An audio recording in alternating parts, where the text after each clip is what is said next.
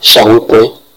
Father, in Jesus' name, we thank you for this wonderful opportunity. We have come to receive of you. And we are asking that you speak to us. Thank you, our dear Lord. Thank you for your word. Thank you for the transformation. We give you all glory and praise. Thank you for our lives. Thank you for our family. Thank you for businesses. Glory be to your name. In Jesus' name. Amen. We'll be looking at how to honor God with your business. Our anchor scripture is taken from 1 Corinthians chapter 10 and verse 31. And it says, So whether you eat or drink or whatever you do, do it all for the glory of God. As Christians, we should be concerned with honoring God in all of our business endeavors. One of the biggest mistakes over the years is to think that the only way to make impact is through public ministry. But that's wrong. You can create impact through your business efforts and bring honor to God. Hear me on this. Your business is your instrument to glorify God and could even bring people into His kingdom. Because of your stand to honor God, you must also be aware that the enemy will do anything to thwart your business with greed, dishonesty, and pride. Therefore, it is so important to keep your heart in the right place and protect the integrity and success of your business.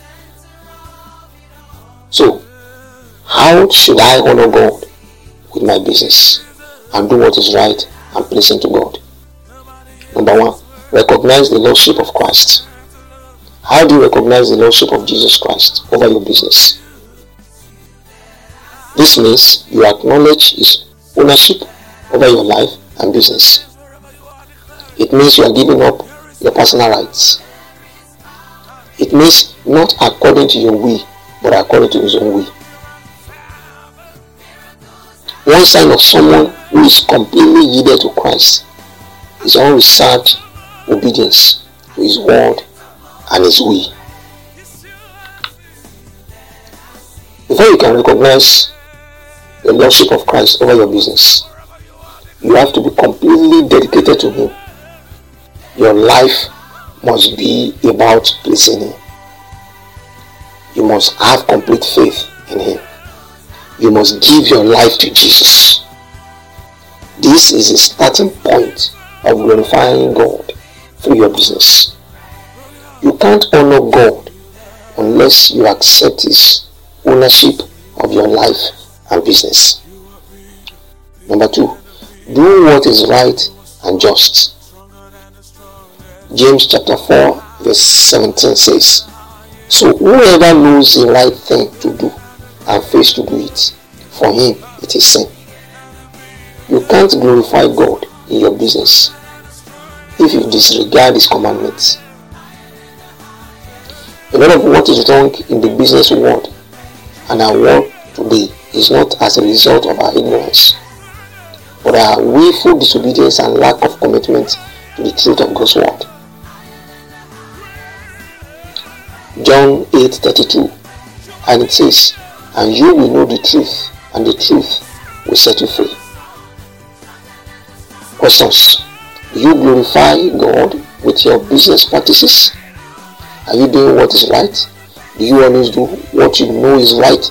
Or does this depend on circumstances? These are questions only you can answer.